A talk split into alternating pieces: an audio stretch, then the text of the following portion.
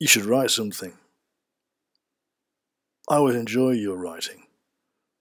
Why don't you write? You're good. More people should read it. Well, I'd love to, but I just have these things stopping me. Like what? There are 24 hours in a day. Yeah, I know. But they tend to be 24 hours of stress and anxiety. Seems it's been like that for a long time. We're all in the same boat. I know. Life is so hard. We're going away next week. A mini break. Otherwise, we'd just burn out. You should get some exercise. That helps. I know. I like exercise, but all the gyms are shut with the pandemic. And I have plantar fasciitis that makes running more of a nasty challenge than a way to relax. Have you tried yoga? We love it. No, I just don't see the attraction.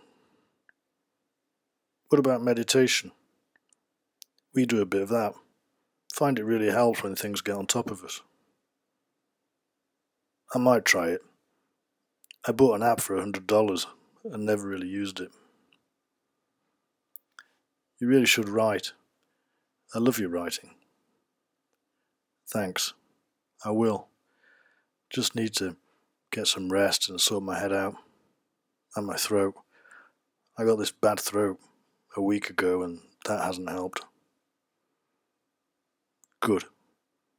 We like your writing.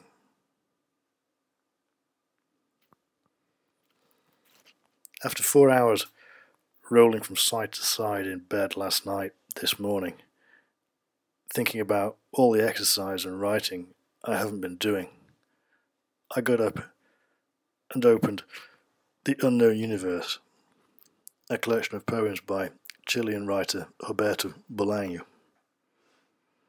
I read the first two in order. I never usually read poetry books in order. And I decided the time has come to write on. Let's see, said the blind man.